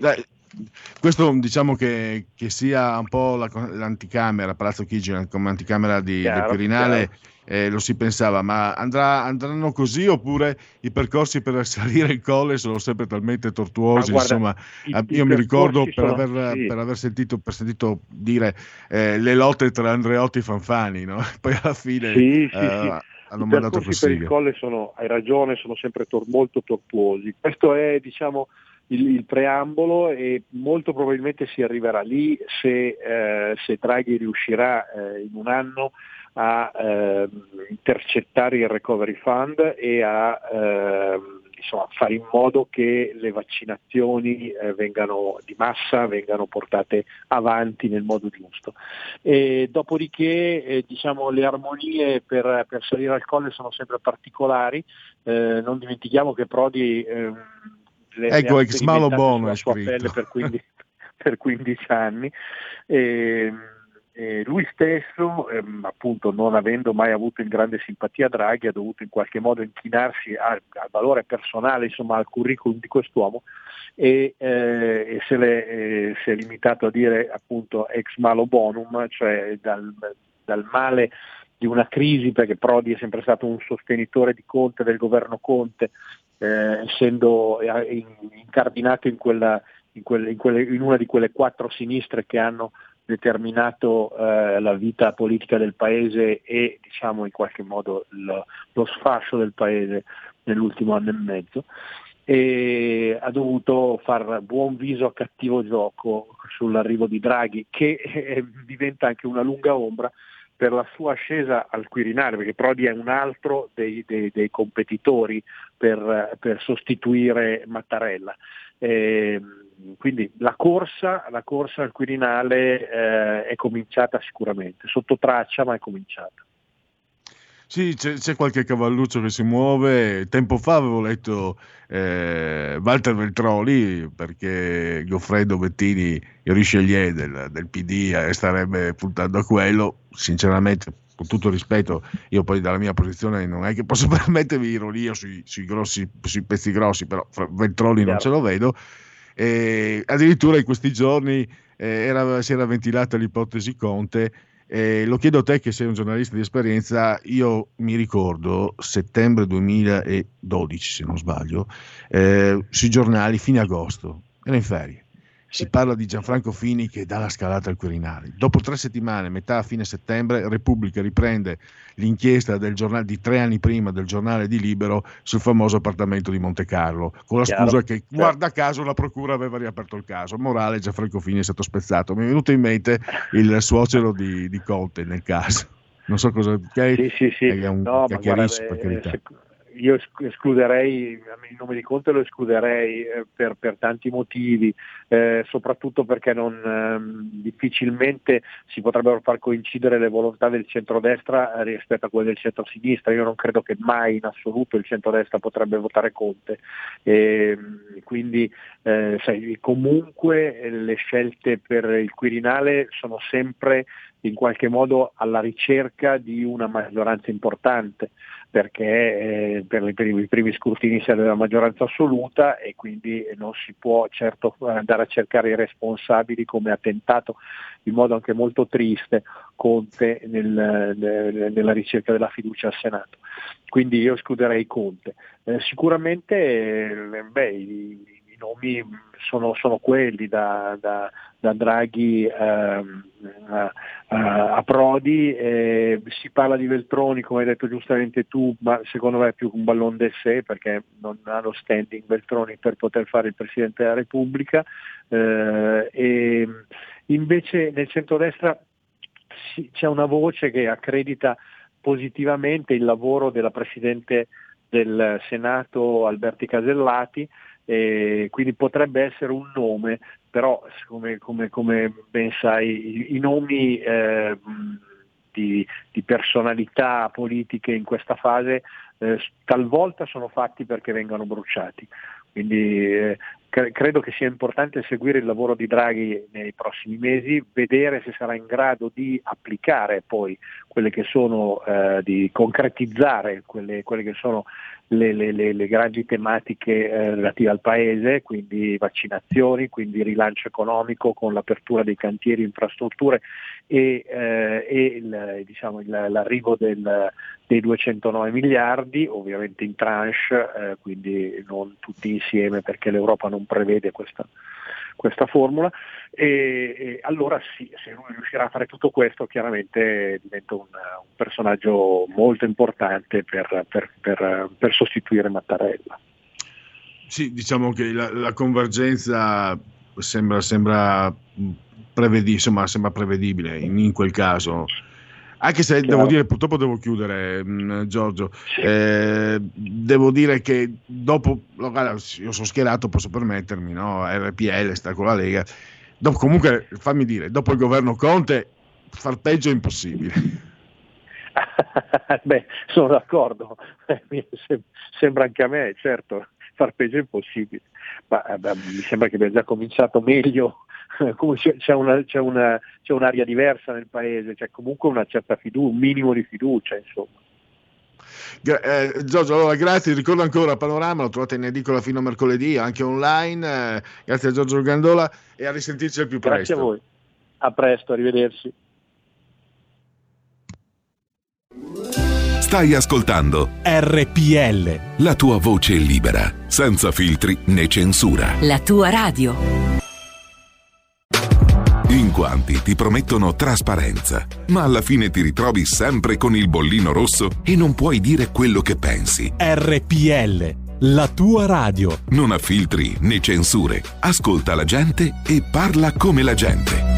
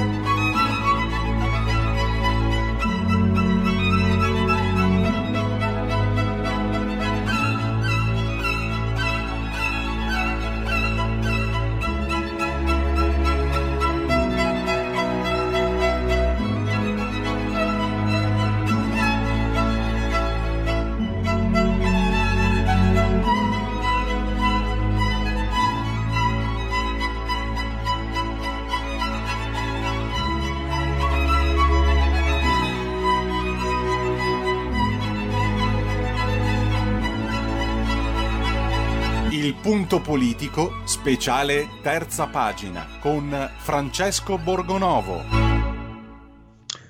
Allora, questa è la storia di Mimmo, Gianni e Cibo. Ma non è una barzelletta, è una storia triste ed è un segno dei tempi. E ne parliamo con eh, il vice direttore della Verità che ha dedicato appunto un articolo, adesso sveleremo l'arcano. Benvenuto se, se all'ascolto Francesco Borgonovo e grazie per essere in collegamento. Eccoci, buon pomeriggio a tutti. Allora, Mimmo, Gianni e Cibo. Chi sono costoro e cosa c'è da segnalare dei loro comportamenti? Guarda, è una storia di cui forse avevamo già parlato, che eh, riguarda Mimmo e, e, ovviamente Mimmo Lucano, l'ex sindaco di Riace. In realtà le storie sono due che si intrecciano. Eh, Gigi è Luigi De Magistris, attuale sindaco di Napoli, e Cibo è un signore, un sedicente artista che si chiama appunto Cibo, il suo nome d'arte, il vero nome è Pierpaolo Spinazze. Allora andiamo con ordine, partiamo da, partiamo da De Magistris che è al centro di tutte le due storie. De Magistris, eh, non pago di fare il sindaco di Napoli male, che cosa fa? Ha deciso di candidarsi in Calabria, a governatore della Calabria, in Calabria si voterà ad aprile, ha annunciato che eh, tra i suoi candidati ci sarà questo personaggio meraviglioso, cioè Mimmo, cioè Mimmo Lucano, ex sindaco di Riace che fu prima arrestato, poi mandato ai domiciliari, poi l'hanno scarcerato, ma ehm, la cosa che non passa sui giornali di sinistra è che l'uomo è ancora sotto processo, cioè non è esattamente come dire, che sia stato scagionato dalle accuse, semplicemente gli hanno tolto gli arresti domiciliari. Eh, Lucano è accusato è accusato di eh, favoreggiamento dell'immigrazione clandestina e poi di sostanzialmente truffe sulla gestione dei, degli immigrati a Riace. Eh, forse vi ricorderete cos'era Riace, no? il modello Riace, l'unica gestione dei profughi che funziona. In realtà eh, a Riace non funzionava proprio niente. Io l'ho sempre scritto, quindi sono posso rivendicarlo, al di là delle inchieste che poi possono finire anche, cioè uno può anche essere assolto dalle inchieste eh, ed è innocente fino a prova contraria. C'è un problema che eh, al di là rispe- eh, dico del merito dell'inchiesta, eh, io ho letto le carte molto in profondità ci sono delle cose per me agghiaccianti lì dentro, ad esempio eh, Lucano provò a organizzare dei finti matrimoni per far prendere la cittadinanza a un'immigrata, mi pare che fosse nigeriana, che era già stata eh, respinta varie volte. E in un'altra occasione volle, provò a far sposare questa donna a uno di Riace, un tizio di Riace che aveva dei problemi psichici e, e, e Lucano dice esplicitamente vabbè ma questo è uno scemo, gliela facciamo sposare a lui. Ehm, c'è un'altra scena che si evince proprio dalle carte dell'inchiesta in cui sostanzialmente devono andare a Riace degli osservatori internazionali, non mi ricordo se dell'ONU o di qualche altro Stato, e eh, Lucano vuol far vedere che tutto il suo sistema funziona. Allora cosa fa? Eh, dice lì a Riace, eh, scusami se prendo un attimo più di tempo ma è un po' complesso, spiego brevemente come funzionava, cioè il modello prego, prego. Si, basa, si, basava su questo, sul fatto che gli immigrati potessero lavorare, no? imparare un mestiere e lavorare nelle attività che erano presenti sul comune, c'erano alcune attività gestite proprio dagli immigrati e gli immigrati potevano lavorare e poi eh, Lucano gli dava sostanzialmente dei buoni, no? Loro lavoravano, prendevano questi buoni e poi potevano spenderli nei negozi di Riace. Così funzionava, no? Allora tutti erano ammirati, dicevano guarda che bel metodo, così questi lavorano, imparano a essere indipendenti. Tra le varie attività presenti a Riace c'era questo laboratorio di cioccolateria, di, di, lavoravano il cioccolato. C'è nelle intercettazioni dell'inchiesta una scena incredibile, cioè devono venire degli osservatori e Lucano dice ma chi c'è? Vi voglio far vedere a questo osservatore il nostro laboratorio di, di, del cioccolato e chiede ai suoi collaboratori ma chi c'è lì? E loro gli rispondono non c'è nessuno, no? E si capisce che in questo cacchio di laboratorio non ci vanno a lavorare, non ci vanno una volta ogni tanto quando gli pare. Allora lui cosa fa? Dice adesso chiami, dice uno dei suoi collaboratori, adesso chiami la tale profuga o sedicente tale e le dici di andare là a far finta di fare il cioccolato, così questi vedono che noi facciamo il cioccolato. Questo è il livello. Ma mettiamo pure che questa inchiesta si risolva con la soluzione di Lucano, io glielo auguro. Il problema è a monte, cioè il problema è proprio nel modello Riace. Il modello Riace funziona non perché gli immigrati lavorano, quindi guadagnano soldi, possono spendere e diventano indipendenti, funzionava per il fatto che dallo Stato arrivava una marea di soldi per il mantenimento dei profughi e con quei soldi lì, invece di tenerli dentro il centro d'accoglienza, stavano a Riace e facevano questi lavoretti quando li facevano, no? E, e, poi prendevano i soldi pubblici. Fine. Cioè, senza tolti i soldi pubblici, il modello Riace è franato. No? Allora, quel modello è un fallimento, non è un'eccellenza, è un fallimento. Quindi candidare uno che ha fatto tale fallimento, peraltro sappiamo che, mettiamo pure che non abbia commesso delle grosse illegalità, di sicuro ha usato i migranti per farsi bello, per fare politica, per farsi fare le interviste in tutto il mondo, gestiva quel comune come se fosse il re, non presentava le fatture, insomma, faceva del casino, come hanno fatto tantissimi altri quando c'è stata l'emergenza, no? ne hanno approfittato e hanno detto, o comunque più o meno in buona fede l'hanno gestita in maniera così, tanto al chilo, senza fare i rendiconti, prendendo questi migranti, prendendo i soldi, ma poi non giustificando come li spendevano. Quindi candidare uno del genere significa riproporre il modello che Salvini con i suoi decreti ha smantellato e che adesso eh, questo nuovo so, governo giallo-rosso ha provato a ricostruire. Posso un'osservazione? Non è che, eh, Francesco, se, volevo chiederti, eh, a me sembra anche che forse Mimmo Lucano sia diventato così impresentabile che non l'ha voluto nemmeno la sinistra. Ma a, un certo punto, cioè, in realtà l'hanno sempre abbastanza difeso, no?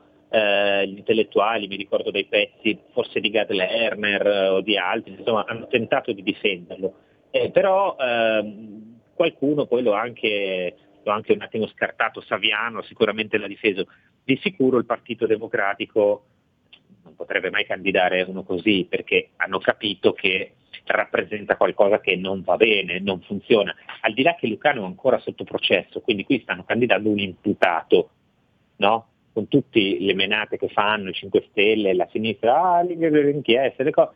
Qua stanno candidando uno che sta affrontando il processo di primo grado, no? quindi un imputato. E già questo insomma, deve far riflettere. Evidentemente eh, se uno viola la legge no, per l'ideologia di sinistra allora va bene.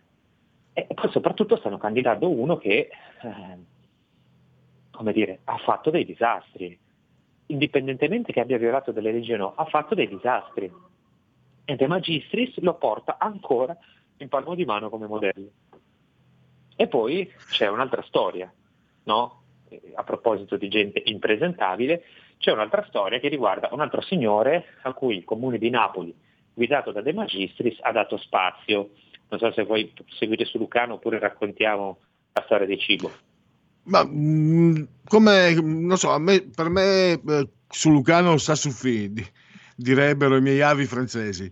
Eh, passiamo, però se, se, ci sono ancora delle parti da, da no, per no, completare possiamo, l'immagine possiamo di questo personaggio, eh, mi va benissimo, perché c'era anche abuso edilizio, se non ricordo male, non solo eh, c'era, immigrazione clandestina. Lì c'era la questione di un mulino, di un frantoio. Avevano costruito un, c'era un frantoio eh, che è stato affidato sostanzialmente a questa cooperativa il cui dominus era Lucano, cioè tu sei sindaco, eh, non è che ti puoi affidare da soli lavori, creare una coppia e affidarti da soli i lavori, no? Allora lui aveva creato questa COP, avevano creato anche questa COP, di cui lui ovviamente era legato, erano, eh, e, e, questa COP gestiva questo frantoio e si teneva ovviamente i soldi che ne derivavano facendoci lavorare i migranti. Ora capite che era tutto un meccanismo un po' strano, cioè tu eh, mandi i migranti alla COP, la COP li fa lavorare nel frantoio, eh, eh, si tiene i soldi fatti eh, lavorando nel frantoio, contemporaneamente piglia i soldi pubblici. Cioè è un po', come dire, magari non è illegale, però eh, non è un bel sistema secondo me. Ma insomma le cose sono tante, tantissime, poi vedremo come andrà a finire, ripeto io gli auguro di essere eh, prosciolto da tutte le accuse. Però dicevo, gli impresentabili poi stanno sempre lì, cioè cadono sempre in piedi, no? perché tu se stai a sinistra puoi fare qualunque bestialità e che eh, poi te la perdonano. Allora, veniamo a Cibo. Cibo è un signore di Verona, che è un ragazzo di Verona, che si chiama Pierpaolo Spinazzè, che di mestiere fa il writer, no? quelli che scrivono sui muri con le bombolette, fanno i graffiti, queste cose qua. Eh, perché è diventato famoso? È diventato famoso grazie a un articolo di Paolo Berizzi, garanzia no, di qualità su Repubblica. E qui faccio una pausa, chi vuol capire capisce. Eh, cioè, per intendersi, è quello che eh, Berizzi è quello che eh, ieri l'altro su Repubblica ha scritto un pezzo per dire che nelle scuole non deve andare il libro Foiba Rossa su Norma Cossetto e eh, ha chiesto di censurare un libro, no, che peraltro racconta la storia di una ragazza violentata, uccisa, infoibata, ha chiesto di censurare un libro, ma è così informato e così attento alle cose che fa che non ha neanche visto chi è l'editore, perché lui ha detto che quel libro, ha scritto che quel libro è stato pubblicato da Altaforte, casa editrice di Casa Pound, ma non è così, l'editore è un altro e non ha niente a che fare con Casa Pound. Capite l'attendibilità, no? È un altro signore che si è inventato che a Cantucci era un bambino eh, che faceva il saluto romano a scuola ed è stato sanzionato dall'ordine dei giornalisti per questo. Per la serie, se stai dalla parte giusta ti perdonano tutto. Io se avessi fatto delle robe del genere probabilmente sarei già stato è, è impressionante infatti questo um, quello che hai riportato gli insulti alla, alla, ragazza poverina che si è tolta la vita Tiziana Cantone ha scritto delle cose che... Ecco, ci, questo cibo cosa ha fatto? Questo qui adesso eh, infatti ci, arrivavo proprio a questo perché è rilevantissimo. Questo Spinazzè è stato intervistato appunto da Paolo Berizzi, da delle trasmissioni RAI, è diventato famoso come il writer, writer che cancella le scritte di odio. Cioè lui cosa fa? Eh, lui vede, non so, una svastica sul muro, arriva e ci dipinge sopra con la bomboletta un salame, una cosa, del cibo. No? Eh, e quindi l'hanno venduto così, ovviamente lui cancella, non è che cancella tutte le scritte di odio, lui ha iniziato così, cancellando le varie scritte politiche, anche quelle che non c'entravano niente. Poi dopo, quando ha capito che se avesse fatto un po' l'antifascista, no? ci avrebbe guadagnato, allora si è fatto passare come quello che cancellava svastiche, croci celtiche, scritte razziste, magari cioè, non necessariamente roba fascista, eh, tante cose e quindi l'hanno fatto passare sia Repubblica che la RAI, ecco il writer anti-odio. Il comune di Napoli gli ha affidato eh, qualche mesetto fa una campagna, no? lui deve andare in giro per le vie di Napoli, eh, ridipingere i muri, togliere le scritte di odio, ridipingere il tram numero uno, tutte queste cose qui, no? eh, con la sponsorizzazione di Caffè Borbone, quindi immagino che guadagni anche dei soldi, dei, dei bei soldi sto ragazzo. Qual è il problema? Che l'amico cibo, nemico dell'odio, è uno che invece di odio ne ha sparso parecchio. Perché eh, io tempo fa, eh, visto che lui faceva, no, andava in giro a dichiarare tutte queste cose su, contro la destra, quant'altro, casualmente sono andato a fare un giro no, su, sui profili Facebook e ho scoperto che lui nel corso degli anni tra il 2016 e il 2018 in particolare, ha pubblicato una serie di post di una violenza inaudita. Violenza inaudita. Cioè, per esempio, in un post diceva che bisognava andare a prendere a schiaffi e menare Mario Di Noi. Eh, in un altro post ha fatto una serie di post contro Israele, dicendo che Israele il culo polveroso del mondo, dicendo cose tipo Stato ebraico, Sigail e robe di questo tipo. E poi ha fatto una cosa indegna su Tiziana Cantone, che è questa ragazza di Napoli che eh, filmò un rapporto col suo fidanzato, poi questo, questo video finì in giro, fu fatto circolare, non si capisce bene da chi, e alla fine per, per la disperazione, la vergogna, il dolore, questa ragazza si è suicidata a 23 anni. Eh, adesso, tra l'altro, da qualche giorno si indaga anche per omicidio sulla morte di Tiziana Cantone. Ebbene, quando uscì la notizia del suicidio di Tiziana Cantone, Cibo pubblicò un post molto lungo in cui diceva ma chi se ne frega se questa cosa è suicidata, cazzi suoi, eh, se non sei abbastanza in, in grado di, insomma, di, eh, affrontare la vita, sono fatti tuoi, non dovete rompere le balle con il dramma di questa qui, eh, ha scelto di ammazzarsi e, e- se ne frega. Questo è il succo, no? Ora, Tiziana Cantone era di Napoli. Napoli ha affidato a uno che diceva queste cose di Tiziana Cantone il compito di eliminare l'odio dai muri. Ditemi voi se è normale. Eh, pronto? Sì, non ti sì, sento più. sono- Io mi sento, ti sento, ti Ah, sento benissimo. Ecco, eh, quindi ehm, tra l'altro mh, io sono personalmente mh, sono rimasto molto, beh, a parte le frasi eh, antisioniste, che possiamo anche dire antisemite, tutto sommato, le frasi e lì possiamo, e lì possiamo eh, scriverle al reparto stupidità, idiozia, ma le frasi su questa povera ragazza sono crudeltà, sono, sono eh, sei una persona malvagia se scrivi quelle cose, o sei un povero cretino che vuol fare, che gioca a fare l'intellettuale da,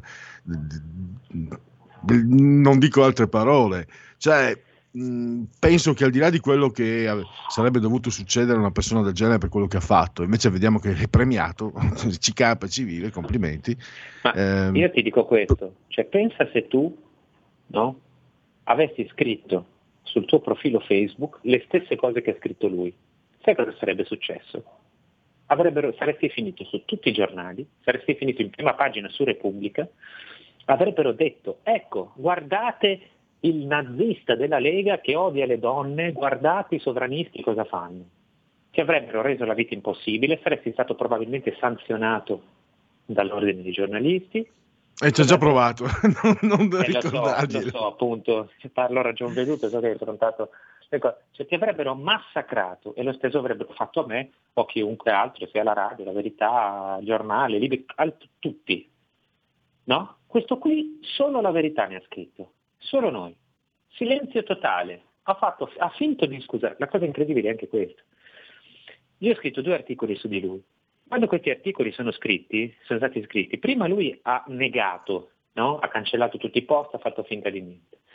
Poi dopo, dopo che la cosa insomma, si è allargata, ha mandato a un quotidiano locale di Verona online un- un messaggio in cui diceva mi scuso, erano cose vecchie così. Mentre lui diceva al- al giornale ho sbagliato, ho fatto queste cose, no? Eh, sono cose di anni fa, nel frattempo io sono cresciuto, ho capito che l'odio non va bene. Mentre lui scriveva queste cose ai giornali, mi mandava dei messaggi minacciosi dicendomi che ero un fascista di merda, che ero questo e quell'altro, capito? E quello anti-odio mi mandava le minacce via messaggio. Questo così lo racconto non per fare la vittima, che sai che me ne frega di questo, ma eh, lo racconto perché... per No, no, ma eh, tanto tutto, tutto si tiene, Francesco, da, quello che mi, da quello, mia personale osservazione, eh, ma soprattutto da, poi da quello che mi viene riportato. Questo è il classico atteggiamento di, di personaggi dei centri sociali, sembrano addestrati alla doppiezza, ti provocano, eh, ti fanno le cose peggiori, poi però fanno la faccina, la faccina compita eh, per bene. La doppiezza. E- e io credo, cioè, quella doppiezza che per quelli come me è, è- è uno degli aspetti più, forse il peggiore, il più detestabile, il più odioso che un essere umano possa avere. E pensa che non sono anticomunista, pensa se fossi anticomunista cosa potrei pensare. No, ma guarda che eh, purtroppo è così, cioè io, eh, questo non è solo eh, i centri sociali, eh, Diciamo l'area culturale, no? mi, mi- mi se- Io, ripeto, sono- ho sentito tante testimonianze di questo comportamento, di questa doppiezza proprio quasi che, che faccia parte eh, organica del loro comportamento. Guarda, io eh, vedo che la cosa è sempre questa, cioè, l'ho già raccontato in parte ieri, cioè, ieri sono stato ospite in un programma di La 7, c'era eh, il signor David Parenzo eh, che a un certo punto della trasmissione si è messo ad attaccare me e il mio giornale senza motivo, cioè con una violenza che io non ho mai usato, io sono uno che quando deve dire le cose insomma non ci vado, cioè, le dico come le penso, no? E lui si- eh, ma non ho mai detto delle cose del genere a, a- di un altro giornale, perché comunque rispetto le altre persone da davanti, anche se hanno idee diverse. E mi sono trovato lì con questo signore che insultava ed è tutto normale, capito? Cioè, eh, nessuno dice ma questo qui cioè, si permette, poi chi è David Parenzo? Cioè uno che fa lo scemo alla radio, no? Alla fine della fiera.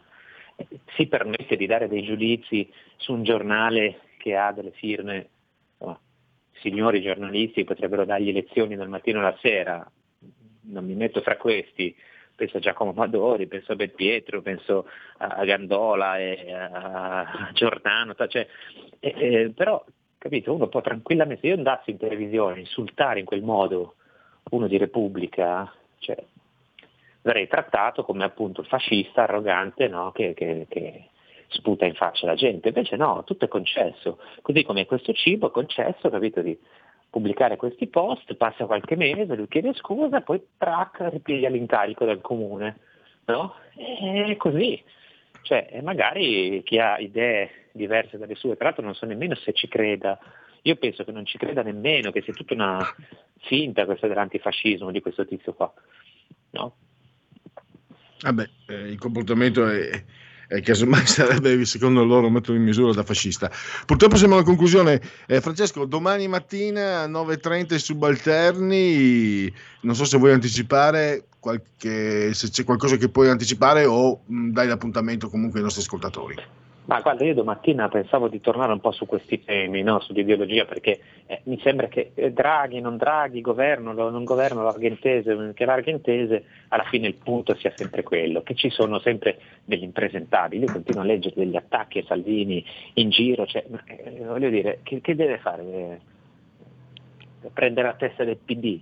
Cioè, non lo so, dopo che il Presidente della Repubblica dice facciamo il governo, l'unità nazionale, c'è il virus, c'è le cose, bisogna ripartire, uno va al governo e lo attacca dallo stesso, vuole, sostiene l'esecutivo, fa anche insomma, un gesto in qualche modo di, di, di apertura, di, di amor patrio, così e viene massacrato. E io questa cosa veramente non la, ne abbiamo parlato anche ieri, non, non riesco a tollerarla, allora volevo parlarne un po' con alcuni, alcuni ospiti che poi domattina vi presenteremo. Benissimo, allora domattina alle 9.30 e poi raddoppia eh, Francesco Borgonovo con eh, il punto politico con uno speciale terza pagina. Grazie Francesco e a domani. Grazie, grazie a tutti, a domani. Siamo ai genetriaci ricorrenze e commemorazioni, vigesimo terzo giorno di piovoso, mese del calendario repubblicano, 323 alla fine secondo i gregoriani, per tutti è un uh, giovedì, Zoibe, 11 febbraio, giovedì come me, giovedì grasso, giovedì ciccione, 11 febbraio anno domini 2021, eh, genetriaco Max Baer, il pugile che sconfisse Carnera, il grandissimo Ottavio Missoni che arrivò anche a una finale olimpica eh, credo Canoa, credo, no, non mi ricordo, comunque era anche un grande atleta, poi è diventato un grande mh, stilista, ah, eh, ostacolista, ostacolista, corsa ostacoli, Dalmata, anche lui. Poi abbiamo la minigonna, cioè Mary Quant, poi abbiamo una leggenda come eh, John Surtis, pensate ha vinto eh, sette mondiali con la moto e uno con la Formula 1, è l'unico. Bibo Palula, John Vincent, Bar, il grande Bart Reynolds, eh, un tranquillo weekend di paura quando lo vedi quel film non lo dimentichi.